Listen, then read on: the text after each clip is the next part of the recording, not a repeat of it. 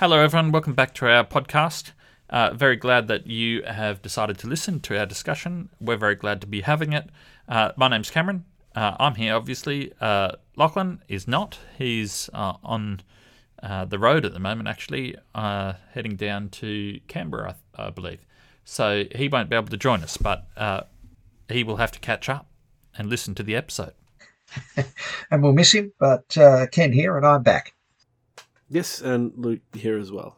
The lesson today, uh, this week, sorry, talks about the role of hope and how is it that we maintain hope, and has in it, I think, lots of good uh, points. Our, our hope must rest in the character of God, and when He shows us who He is, and we have some sense of the broader uh, moral landscape that we inhabit and uh, God's long term plans uh, we can accept that there are things in the here and now that are less than optimal, and, and that's a valuable point.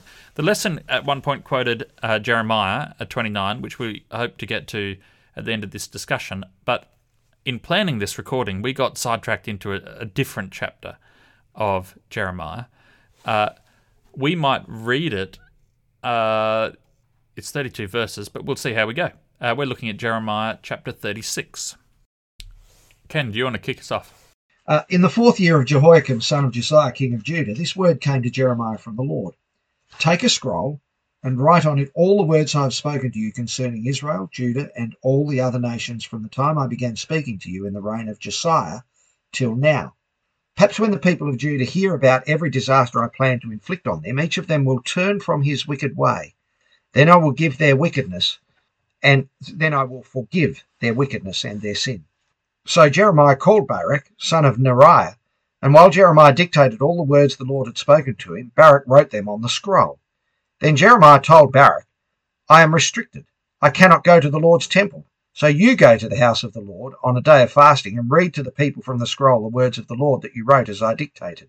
Read them to all the people of Judah who came in from their towns. Perhaps they will bring their petition before the Lord, and each will turn from his wicked ways for the anger and wrath pronounced against this people by the Lord are great. Uh, Baruch son of Neriah did everything Jeremiah the prophet told him to do. At the Lord's temple he read the words of the Lord from the scroll. In the ninth month of the fifth year of Jehoiakim, son of Josiah, king of Judah, a time of fasting before the Lord was proclaimed for all the people in Jerusalem and those who had come from the town of Judah. From the room of Gemariah, son of Shaphan the secretary, which was in the upper courtyard at the entrance of the new gate of the temple, Baruch read to all the people at the Lord's temple the words of Jeremiah from the scroll. When Micaiah, son of Gemariah, the son of Shaphan, heard all the words of the Lord from the scroll, he went down to the secretary's room in the royal palace where all the officials were sitting. Elishama the secretary, Delaiah son of Shemaiah, Elnathan son of Akbor, Gemariah son of Shaphan, Zedekiah son of Hananiah, and all the other officials. After Micaiah told them everything he had heard Baruch read to the people from the scroll, all the officials sent Jehudi son of Nethani- Neth- Nethaniah, the son of Shelemiah, the son of Cushi, to say to Baruch, Bring the scroll from which you have read to the people and come. So Baruch son of Neriah went to them with the scroll in his hand. They said to him, Sit down, please, and read it to us. So Baruch read it to them. When they heard all these words, they looked at each other in fear and said to Baruch, We must report all these words to the king. Then they asked Baruch, Tell us, how did you come to write all this? Did Jeremiah dictate it? Yes, Baruch replied. He dictated all these words to me, and I wrote them in ink on the scroll. Then the official said to Baruch, You and Jeremiah go and hide. Don't let anyone know where you are. Sorry, I'm taking a bit of time to jot down markers of places I want to come and talk about. Um, yeah, me too. after they put the scroll in the room of Elishama, the secretary, they went to the king in the courtyard and reported everything to him. The king sent Jehudi to get the scroll, and Jehudi brought it from the room of Elishama, the secretary, and read it to the king and all the officials standing beside him. It was the ninth month, and the king was sitting in the winter apartment with a fire burning in the firepot in front of him. Whenever Jehudi had read three or four columns of the scroll, the king cut them off with a scribe's knife and threw them into the firepot until the entire scroll was burned in the fire. The king and all his attendants who heard all these words showed no fear, nor did they tear their clothes. Even though Elnathan, Delaiah, and Gamaliel urged the king not to burn the scroll, he would not listen to them. Instead, the king commanded uh, Jerahmeel, the son of the king, Seraiah, son of Azriel, and uh, Shelemiah, son of Abdeel, to arrest Baruch, the scribe, and Jeremiah the prophet, but the Lord had hidden them. After the king burned the scroll containing the words that Baruch had written at Jeremiah's dictation, the word of the Lord came to Jeremiah. He said, Take another scroll, and write on it all the words that were on the first scroll, which the king has burned up. Also tell Jehoiakim, king of Judah, this is what the Lord says. You burned that scroll, and said, Why did you write on it that the king of Babylon would certainly come and destroy this land, and wipe it from both man and beast? Therefore, this is what the Lord says about Jehoiakim, king of Judah. He will have no one to sit on the throne of David. His body will be thrown out and exposed to the heat by day and the frost by night. I will punish him and his children and his attendants for their wickedness. I will bring on them and those living in Jerusalem and the people of Judah every disaster I pronounced against them, because they have not listened. So Jeremiah took another scroll and gave it to the scribe Baruch son of Neriah. And as Jeremiah dictated, Baruch wrote on it all the words of the scroll that Jehoiakim king of Judah had burned in the fire and many similar words were added to them. Do we want to jump over and read 45 as well, which is a little coda to this story? Let's do it, as particularly as it applies to the theme of how we, um, of how hope, or its lack thereof, uh, helps us in difficult times. We really need to jump to Jeremiah 45. Hmm. I'll read it. This is what Jeremiah the prophet told Baruch, son of Neriah, in the fourth year of Jehoiakim, son of Josiah, king of Judah, after Baruch had written on a scroll the words Jeremiah was then dictating. This is what the Lord, the God of Israel, says to you, Baruch. You said, Woe to me! The Lord has added sorrow to my pain. I am worn out with groaning and find no rest. The Lord said, Say this to him. This is what the Lord says I will overthrow what I have built and uproot what I have planted throughout the land. Should you then seek great things for yourself? Seek them not, for I will bring disaster on all people, declares the Lord. But wherever you go, I will let you escape with your life. Right. Now, I've marked a bunch of points to come back to.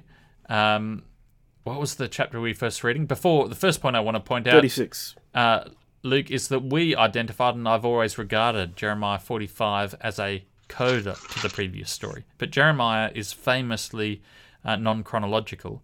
Uh, My reading is that the message in Jeremiah 45 comes one year before 36 because it happens in the fourth year of the king's reign. Ah, well, not before 36, but because 36 begins with stating events that happened in the fourth year Ah, Jehoiakim's reign. it was at the same but time. between the beginning of 36 and when the scroll is read, which is an interesting chron- chronology. So the scroll is written in the fourth year of Jehoiakim's reign. The scroll is read in public um, in the ninth month of the fifth year of Jehoiakim's reign. So it is read a long time after it was written, or perhaps Perhaps it took a long time we to could write. say it, it was read a long time after it was started being written, uh, because, and this is something that none of us really appreciate very well, but um, handwriting official documents is a very, very, very time-consuming process. The art of calligraphy now is really only practiced as a kind of hobby, um, but the ability to write with extreme precision and neatness for most of human history uh, has been a, an extremely a, a quite elite profession uh, and very desirable which is why even as late as when i was in primary school um, handwriting was a thing that was quite emphasized. Because to write well as in to write neatly was a sign of, of, of status. Um, all of which is a little bit of a sidetrack. Uh, so yes i think you're right. It doesn't doesn't happen after the end of this story. It happens during this story, this communication to Baruch, which is interesting. Perhaps it, it is why it, Baruch had the courage to do what he subsequently did. Yeah, just rewrite it. Um, Ken, what jump? Well, to go and speak it publicly in the Yes. first place. Yeah, yeah, no, that's true. Uh, Ken, what jumped out for you? Um, a, a couple of things, and I, I, I will have to choose select which we talk about. Um, uh, the first was, though, to put this in some context. Uh, it says this was uh, in the fourth year of Jehoiakim. son of Jos- Jo- son of Josiah, king of Judah. Now, uh, in fact, uh, Jehoiakim is Josiah's grandson, uh, but still a, a, son in that sense. Um, and it immediately took me back to Second Chronicles uh, chapter 34 and the same story that's told in Second Chronicles, uh, sorry, Second Kings chapter 21 and or, 22. Um, uh, and this is when the book of the law is found, which is a scroll. Um, uh, and it was found in the back of the temple um, uh, next to or where the Ark of the Covenant should have been, because in Deuteronomy, that's where the, the scroll is required to be placed. Uh, so uh, th- that was one of the things that stuck out to me. That and and th- then there were other things, other really fascinating comparisons between the way that uh, Josiah dealt with what seems to be a similar message and the way that Jehoiakim dealt with that similar message. Um, for a start, um, in Second Chronicles 34, verse 19, when the king heard the words of the law, he tore his robes. And we contrast that with um, uh, the uh, conduct of um, uh, Jehoiakim, uh, where in verse 24 it says, uh, The king and all his attendants who heard these words showed no fear, nor did they tear their clothes. Uh, so there was a completely opposite response, even though the message was clearly very similar, because it said that the message that was in the book of the law, which again is the message in Deuteronomy, um, said, if you do what I say, then things will go well for you as a nation. If you don't do what I say, then you'll be destroyed as a nation. Uh, and that's the very same message, uh, but a very different response uh, on the part of Jehoiakim and Josiah. So um, that was one of the things that stuck out to me. The other bit that jumped out at me also was um, the uh, the approach that Jeremiah uh, had um, uh, and says in verse 3 Perhaps when the people of Judah hear about every disaster I plan to inflict on them, each of them will turn from his wicked way. Then I will forgive their wickedness and their sin.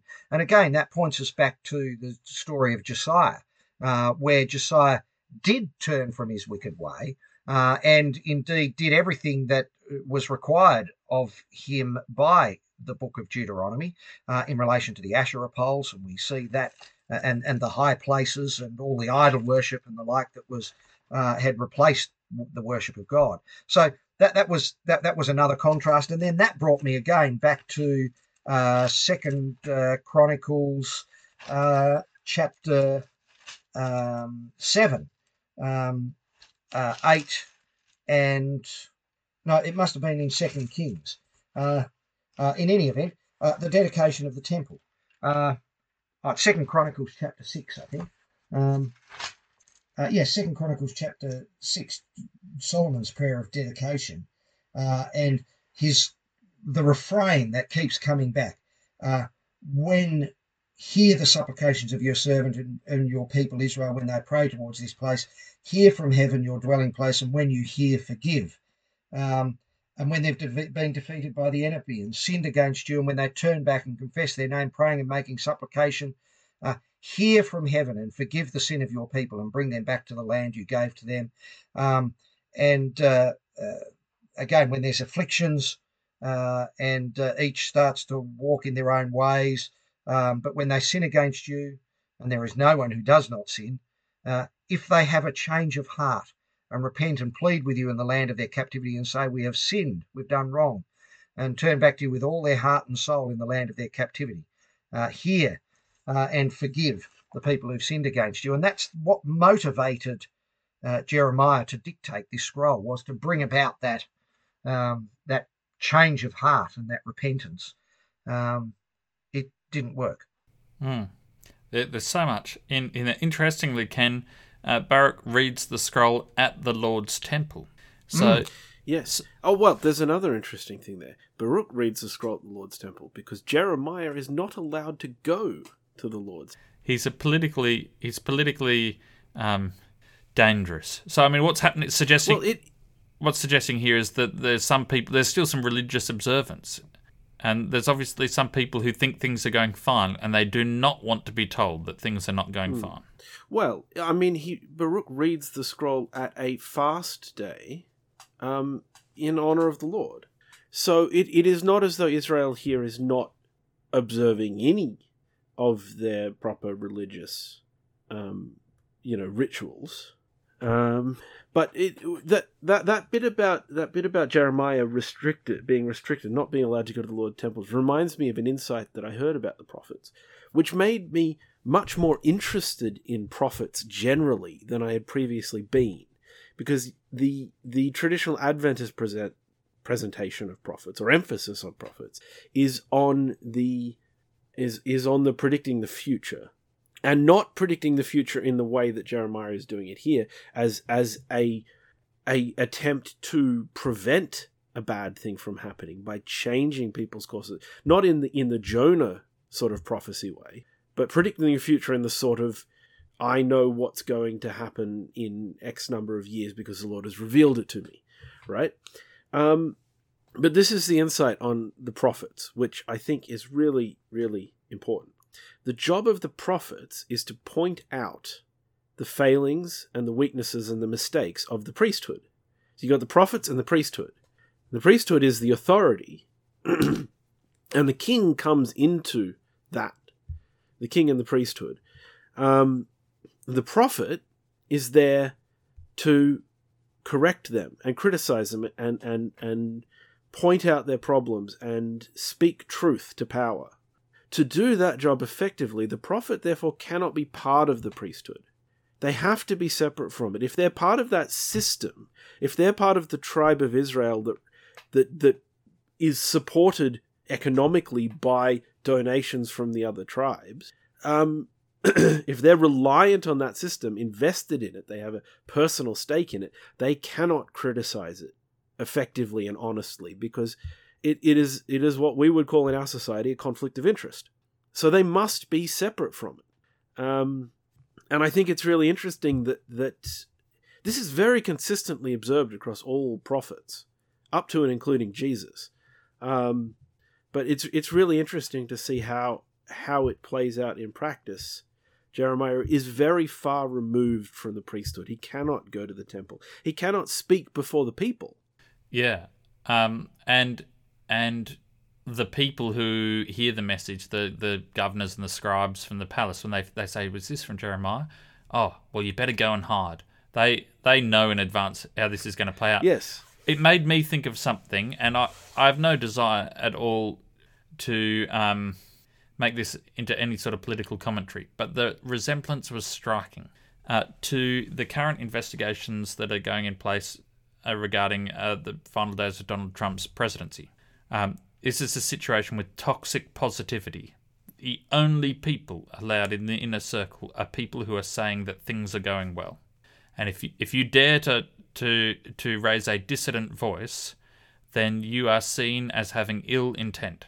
I think as a church, we err uh, in that direction rather than being too. I mean, you could have a church that's full of too much conflict, or you could have a church where the conflict's suppressed too much. And I think we tend towards the latter. We definitely want to hear that things are going well. And if someone stands up and says, I don't think this is right, I don't think the church is correct in this regard, I don't think this practice is effective, um, it is very easy for us to label that person as a dangerous dissident. The similarities are a bit more striking here, though. Um, the narrative stresses the large number and goes into names the large number of advisors who heard and endorsed the message from Baruch. They knew it wouldn't be popular. Um, but the king mm. here, and and and it, the narrative explicitly says that the these officials advised the king not to burn the scroll. So my understanding is in these January 6 hearings that are hap- happening at the moment, although I don't understand the legal intricacies, can you probably understand them more? Um, there reaches a point where you can't claim that you were just deluded. Oh, I just didn't know. I just didn't know they were going to storm the U.S. Capitol. I just didn't know. Um, if it can be shown that enough credible people warned you of it in advance, then you must have willfully closed your ears. And that seems to suggest, at least in the legal system in the US, that there may be some criminal culpability. How that'll play out, I don't know. But that seems to be the vein in which this story is progressing. The people liked the message. These large number of officials liked the message. They knew it wasn't going to play well. They brought it to the king anyway. It didn't play well. They warned the king. It is really obvious that the king and his son and his inner circle and his friends are willfully blocking their ears to this message. Now, which which is really interesting to me because there is a repeated pattern in in Hebrew stories from the Old Testament regarding Israel and and prophecies of doom and redemption, um, which you would imagine that that a king such as um, Jehoiakim would have been well educated in, and so it's hard to believe he wouldn't know that the correct thing to do when you receive a message of doom from a prophet of the Lord is to tear your clothes and go into mourning and repent and instruct all the people to do likewise. It's, it's, it's interesting to me that he didn't even do that in bad faith. He didn't even pretend to do that. Yes. Yeah. Um, obviously, pretending to do it wouldn't have worked, you would think. But why, why do what he did do? What purpose did it serve? It is a bit of a mystery to me. He was just certain he was right. He was um because he he he he cuts the scroll up and he throws it in the fire, and he sends his son and a couple of other officials to go and arrest Baruch and Jeremiah, which presumably means to have them killed.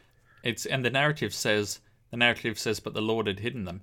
In point of fact, they Hmm. were advised to be to hide by these well-meaning and gifted and wise advisors to the king. Yes, but but also keep in mind if we jump forward to Jer- not forward, but we jump over to Jeremiah forty-five, Baruch has also been promised that his life will be spared at this by this point, most Yeah. likely in the narrative. This is after this is in the fifth year, and he was promised that back in the fourth year, Hmm. and and and it was true. He was spared. Uh, this this raises a couple of interesting points. Um, uh, I reflect on the way the king dealt with the scroll. Um, it is a sustained act, not just of defiance, but of complete disdain. Um, uh, and uh, I'm reminded of some of the stories that occasionally I hear where people have been served with court documents. Um, and they uh, uh, they don't want to uh, they don't want to respond uh, to what's in the court documents to the claim that's been made, um, and they'll refuse to accept the court documents on some occasions, uh, and you can validly serve somebody by in that circumstance uh, stating to them what it is. Uh, this is a claim issued out of the Magistrates Court of Tasmania. Um, uh, and placing it at their feet, and they can choose whether or not to accept it.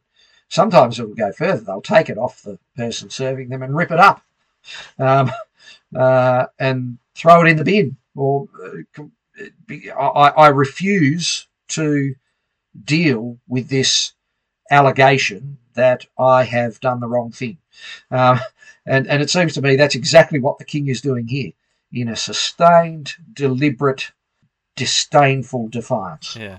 Oh, there's some nice alliteration there. Uh, There- There's an extended uh, relative of my wife's who once went camping and was so infuriated. And anyone who's tried to put up a tent knows how infuriating a tent could be. But was so Yes. infuriated with this tent that at the conclude of his camp, he chopped it into little bits and put it in the fire, piece by piece. oh dear. Well, yeah. So that that there is there is that element of sort of the news is so bad that you, you're just not willing to accept it, or or it so threatens your sense of self. You know, maybe Jehoiakim thought he was being a really good king Mm, and, and doing a great job, and it was very proud of that fact. mm. um, and this this this disputed, you know, all of that, and and so he he felt that he he needed to uh, to respond the way he did. But I, I you know I'm just speculating. Um, There's a, there's another interesting aspect of of uh, this story that um, you drew attention to, Cam, and that is uh, you said, well, God had hidden them. Uh, and you pointed out that, well, in fact, they had been warned and uh, told uh, to go and hide. That, in my view, demonstrates a very interesting way in which God acts. Um, and sometimes we tend to think that where God acts, it is to the exclusion of our actions as human beings, that He acts sort of separately in some uh, miraculous way. Um, and, and, and, there's a lot of superstition often involved in that. Um, but the fact that the actions of particular human beings produce certain results does not in any way diminish the fact that they are also acts of God. Um, and that indeed God often and perhaps principally acts through the actions and indeed the uh, actions of free moral agents, um, uh, human beings, so that uh, when God says, love your fellow man, uh, when we do that, that is an act of God, as much as it is an act of me, uh, you and I, loving our hmm. fellow human beings. Yeah, the phrase that's used, Ken, is that to leave things in God's hand, hands, and the phrase is mm. used to mean that we will do nothing. Mm. So we say it, it, means precisely not that. Um, uh, it means that we will do, uh, and that, uh, that we'll, uh, we'll, do God's will. But see, this is, yeah. but not fret over the outcome. But not fret yeah, over the yeah, outcome. Not, exactly. So, mm. so people say, I, will uh, I'll not be vaccinated. I'll leave it in God's hands. Um, mm. Well, it is true that if you're not vaccinated, you are in God's hands. But it's also the case that if you are vaccinated, you'll be in God's hands because I might get side effects, I might not. I'll leave that in God's hands. It, this might be efficacious, it might not. I'll leave that in God's hands. There's as much trust in in the action as there is in the inaction. If if not more, Cam, depending on what your personal preference and fears might be. Yeah, that's true. I, I would say that the point of the verse is that no matter what you do, hmm. it is in God's hands. One of the other things that I thought, one of the other interesting things about this is, um, uh, uh, this is a, another reference to Jeremiah in the story of King Josiah. And if we go over to Second Chronicles chapter 35 and verse 25, we see uh, this is after the death of Josiah. Um, he went into battle and he wouldn't listen to what Necho had said at God's command, uh, and he got shot by the archers. Um, uh, I think he went in disguised. Um, in any event, uh, and then in verse 25, Jeremiah composed laments for Josiah, and to this day, all the men and women singers commemorate Josiah in the laments. These became a tradition in Israel and are written in the laments. Um, I think it's interesting uh, Jeremiah lamented Josiah hmm. and um, uh, chastised Jehoiakim. Yeah. Um, one of the one of the things I want to focus in now, and this will draw us perhaps a little bit closer back to the lesson discussion, is I, I think it is so uh, quaint's not the word. I need a stronger word than that. It's very encouraging. It is surprising in some sense, but I think appropriate that the sort of um, end to this discussion um, or to this story is not to talk about the large scale impacts it has out of the international politics and everything else. It is this little brief passage in Jeremiah 45 that explains how all these circumstances that were going on affected Baruch, who, who's really the the less consequential person in this passage. He just does what he's told. He writes when he's told to write. He hides when he's told to hide. He's, he's the normal person here. He's the person that I associate most strongly with. I'm not an advisor to a king. I'm not a prophet. I'm doing my best to do the right thing. Sometimes it just seems like everything is bonkers mad. Um, so I, I, I, get the sense, and again, it's reading into it, but but Baruch is seems potentially to be a a young and fairly ambitious, well-educated person. Yeah, um, who might be might be out looking for glory uh, and that message is basically just saying, like, look, things are going to go real bad around here for a bit, and you're going to be lucky to get out alive. Yeah. So just just be content with that Well, because it's better than a lot of people are going to get. this is this is something I was saying to my wife um, last night. Um, we I I feel like the most encouraging thing that could be said if I'm in a place where things are not going well. I've worked in workplaces where things are not going well, or you're in a church where you think things are not going well, and no one's talking about it. And to my mind, for someone to stand up and say, "Just hang on, this is ridiculous. We've tried this four times and it hasn't worked." and this is not going right, and we're pretending to evangelize to the community, but we're bickering and fighting between ourselves. Um, we're kidding ourselves that anyone would want to be here at the moment. Um, why are we running this evangelistic program? Or, or it could be a school where you say, all right, well, we're we're starting all these new fancy programs, but um, are we covering the core basics? Is what we're doing working? And I feel that if someone sort of stands up and names the elephant in the room and says things are not going well, and realistically they're not going to start going well for another couple of years, um, for these reasons, but you know, if we start working, we will bring about positive change quicker than if we do nothing. So let's name the problems, fix them, and move on. I find that an intre- uh, that that is what shifts me from pessimism to optimism.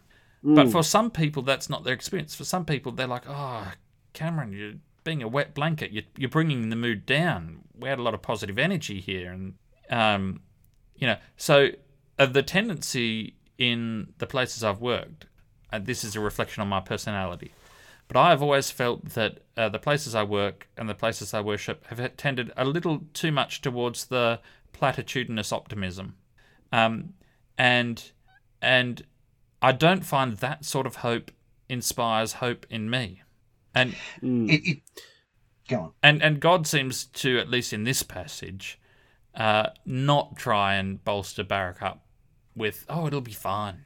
You'll be right. You'll, you know, no, it's fine. It's going fine. Just keep going. You know, you." Uh, he's quite happy saying, "No, actually, Baruch, you're right. Things are pretty bad, and they're going to get worse. Uh, but it's worse for me than for you. I mean, you've had a scroll burned, um, or you know, you're worried about your life work being being um, forgotten." um, think of everything I've worked to establish that's going to be no more. Having said that, of course, it's quite possible that some of the writings in the book of Jeremiah come from Baruch's pen. So the irony is he's enjoyed posterity to an enormous extent. Um, Well, we're we're sitting we're sitting here here still reading it. two two thousand five hundred odd years later, um, saying his name over and over, Yeah. and and and talking about how important he was, which is more than can be said for most people who lived around that time.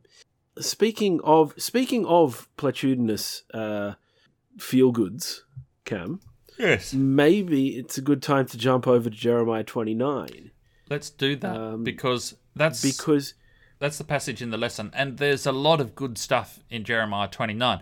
And uh, just you, you know, I say that platitudinous goodness, uh, positive optimism is is incomplete. Well, it's also the true that sort of a pessimistic realism, failure to hope and dream sort of thing is not the whole picture. Also, um, that there is truth well, in and so we're talk we're talking about verse eleven, which we will shortly read. But I I, f- I I don't have a problem with the verse itself so much as the way that it gets it gets used as an encouragement for everyone in every context. Um, and I don't think it's a verse for everyone in every context. And moreover, I think we often read it out of its context well. Let's read it. which in which it's not quite so blithely rainbows and puppies as it sounds by itself. Yeah, yeah. Uh, I'll, I'll read the verse, and then I think we can have a brief discussion of the context in which it's often used, and then we can look at the context that it appears in this chapter. So the verse is the well-known one, Jeremiah twenty-nine eleven. Uh, For I know the plans I have for you, declares the Lord, plans to prosper you and not to harm you, plans to give you hope and a future. And verse 12 says, Then you will call on me and come and pray to me, uh, and I will listen to you. You will seek me and find me when you seek me with all your heart. Hmm. Now, Interesting, I- isn't it? It- it- You, you you hear an echo of Solomon's prayer. um, it, it look it, it is a really great verse, um, and and you know talking about unbreakable hope. Was that the f- phrase, Cam? It was something hope. It was let me just indestructible hope. Indestructible. Yeah, pretty close. um, in indestructible hope. Um, I I think the important thing to remember about hope is that it is by definition something that you have in the absence of evidence. If you have evidence, it's not hope. It's it's it's it's foreknowledge or or uh, anticipation or um, you know it's an expected outcome. It's it hope is something that is needed by the hopeless. Hmm. Um, it's something that's needed because you do not have anything else. Luke, that's that's a fantastic observation.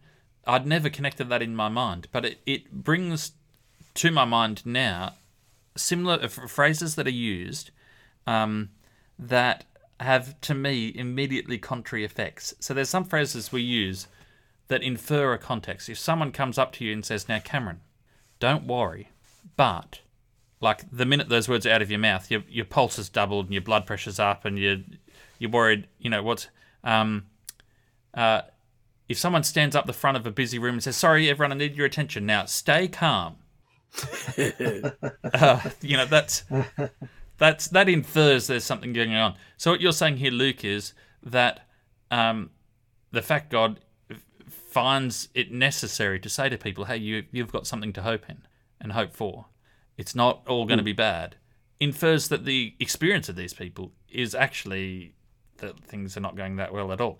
Well, exactly so, and we don't have to infer that because it says it in verse ten, um, and and the the context of the first part of the chapter. I mean, verse ten: when seventy years are complete for Babylon, i.e., when most of you are dead, I will come to you and fulfill my good promise to bring you back to this place. For I know the plans I have for you, declares the Lord plans to prosper you and not to harm you, plans to give you hope and a future. So it is a message of, of long term hope, but it is being delivered. Anybody who's an adult hearing that probably ain't going to see Jerusalem again. Yeah, that's true. That's the context of that message. Hmm. Um, and and we we too often just take the positive part of it, and we don't consider the misery that is implicit in the very need for hope. Yeah. Um, and then that puts an unrealistic that you know the verse can be used to put on people an unrealistic expectation of what their lives are going to be like now as Christians, and I have heard it used in this context, and it's very troubling to me. Um, it, it, it feels almost a selfish application, as in, so I, I, I was I, as part of a structured Bible study exercise, I was asked to meditate on this verse in the in, in the context of my own life. And I'm afraid I was not a very good participant in this study because my meditation mostly pondered on all of the problems I had with it. Yeah. And one of the big problems I had with it was I I had recently I have really still recently been in Ukraine working on humanitarian projects there. The day you know some only a few days prior to this meditation on this verse that I was asked to perform, four-year-old girl with Down syndrome in the middle of Ukraine, hundreds of kilometers away from any conflict areas, was killed by a Russian missile strike on a civilian building. Where is God's plan to prosper and give hope to her and her family? What possible comfort can they have at the moment after something like that? Yeah. Not something that can And be. I, I, it feels selfish to me in the context of thinking about that to go, well, yeah, but in comparison, my life's going great. And any problems I have are going to be overcome in the long run because God has a plan to prosper me and give me a future. Yay, me. Yeah. Well, I think I think Luke. I mean, that was when you. I have a four year old daughter. Yeah. I can imagine what those parents felt like. When when you described that story, Luke, I did think, oh, I'm lucky not to be in Ukraine, um, which is the wrong response, really. I mean, that's it, th- their Well, it- suffering it's is a not. very natural response. Yeah, their suffering is not helped by me not being there. Um, uh, Well, well, quite. As as I like to say, um, it's it's not a competition. yeah, it- yeah. So You, you don't win by having less suffering. Well, it seems to me it seems to me that the res- this verse were it to be written to you know someone in my circumstances uh, would be written thus. Um, let me find the actual wording so I can give it uh, uh, the correct appropriation. For you know the plans I've had for you, declares the Lord. I have prospered you. I haven't harmed you. You have a hope in the future. So what on earth are you going to do with it? Um, you know, you've you've been given all of this. It's the talents, isn't it? You've been given all of these talents, and other people have been haven't been given the same amount of of comfortable circumstances in their life. So what on earth are you going to do with yours that make it worthwhile? I mean, that's that seems to me, um, you know, were this. I, uh, part of what you're saying, I hear, Luke, is that this verse is used to help comfort people who are dealing with perhaps very much first world problems. Well, and I think more than that, just just thinking about as you're talking, Cam, I think you've ident- you've helped me identify a big problem I had with it, which is that this verse is used as we tend to do with so we we personalize things. This is our modern culture of the time. And we've talked about this on the podcast before, the difference between individual and, and, and collective, right? And our mindset now is very individualistic. I was just waiting to jump in with that very point. Oh, well, you go ahead. no, you go ahead, no, Ken. Made it. Um, That's it. Be, be, be, because this verse and the passage it's in is not being given to an individual person. It is being given to a nation that has just been shattered by war. And in the context of being given to a whole nation, it's a lot easier to it, it avoids a lot of the issues I have with it being being told this verse is for you individually and this is the meaning it has in your individual life. Don't think too much about other people. The, the immediately preceding verses um, uh, say, uh, build houses, settle down, plant gardens, eat what they produce, marry and have sons and daughters, find wives for your sons. They'll have an increase in number there, do not decrease. Seek the peace and prosperity of the city to which I've carried you into exile. Pray to the Lord for it, because if it prospers, you too will prosper. So um, there is a prosperity, uh, a material prosperity um, that is accompanying the Babylonian exiles. Um, so this is not talking to uh, to the people uh, who are um, immediately uh, not well, not just to the people um, who've just been taken into captivity. Indeed, it says it's it's a it's a letter sent to the surviving elders among the exiles, to the priests and the prophets, and all the people Nebuchadnezzar carried into exile from Jerusalem. So um, uh, things are not going to be bad uh, where you are, but I have something better for you. Um, and I'm wondering if, looking at the time, it might be worth thinking about what that something better might be by going backwards and then going forwards, or indeed perhaps going and then backwards. Because if one goes forwards, um, sorry, if one looks at what Jeremiah has said is the better thing that I have for you, it is this You will seek me and find me. When you seek me with all your heart, I will be found by you, declares the Lord, and will bring you back from captivity. The good and better thing, uh, the plans to prosper uh, that God has is to be found when we seek him with all our heart. And, and to go forward, we go forward to Matthew 7 7 or to Luke 11 and verse 9, um, uh, where we are promised uh, that what we ask for, we receive. Ask and it will be given to you. And note these words and the echo back to Jeremiah Seek and you will find. Knock and the door will be opened. For everyone who asks receives, he who seeks finds, and to him who knocks the door will be opened. Um, uh, and uh, think about God's Jesus standing at the door and knocking, um, uh, and the door will be opened because we are seeking Him. And we go backwards then, right back to the very start, to Deuteronomy chapter 4 and verse 29. And have I come to love the book of Deuteronomy? Um, uh, Deuteronomy chapter 4 and verse 29. Uh, this is what God says. Oh, let's go to 27. The Lord will scatter you among the peoples, and only a few of you will survive among the nations to which the Lord will drive you. Do we hear a statement about Babylonian captivity? There you will worship man made gods of wood and stone, which cannot see or hear or eat or smell. Verse 29 But if from there you seek the Lord your God, you will find him if you look for him with all your heart and with all your soul. When you are in distress and in all these things have happened to you, then in later days you will return to the Lord your God and obey him. For the Lord your God is a merciful God.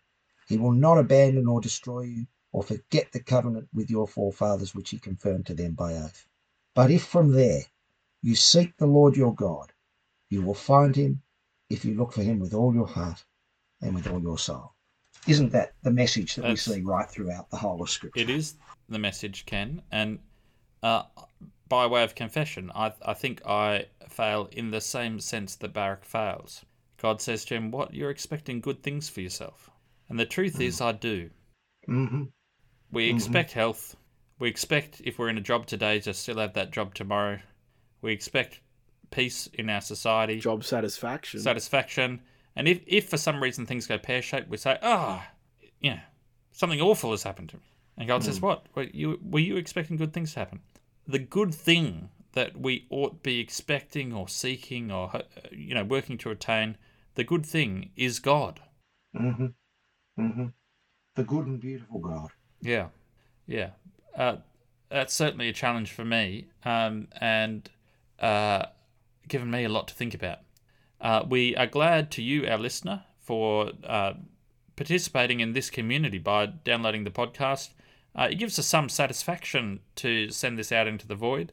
Uh, we have the discussion and enjoy having it, you know, regardless of how many people listen. But um, uh, once the work's been done in recording and, and editing, uh, it can then be distributed far and wide. So uh, please, if you feel it to be of value and uh, know of anyone who you think would benefit, please don't hesitate to share this podcast with them. Uh, our listenership uh, varies and, and fluctuates more or less in sync with how severe COVID is it does too. which which which seems to suggest that the the original sort of Creates an uncomfortable conflict of interest. Yeah, yeah, yeah, it does. Uh, it seems to suggest that the original inception of of trying to um, provide some resource that people can use if they're if they're doing some Bible study away from their home church community uh, is being realised, which gives me a lot of satisfaction. Uh, my own use for this is to build an a a seemingly inexhaustible store of of Bible studies and sermons that I can draw from at short notice. So I find it very valuable for that. Um, for whatever use or reason you've tuned in, thank you. And uh, you can send us comments at sabbathschoolfromhome at gmail.com. And please uh, join us again next week.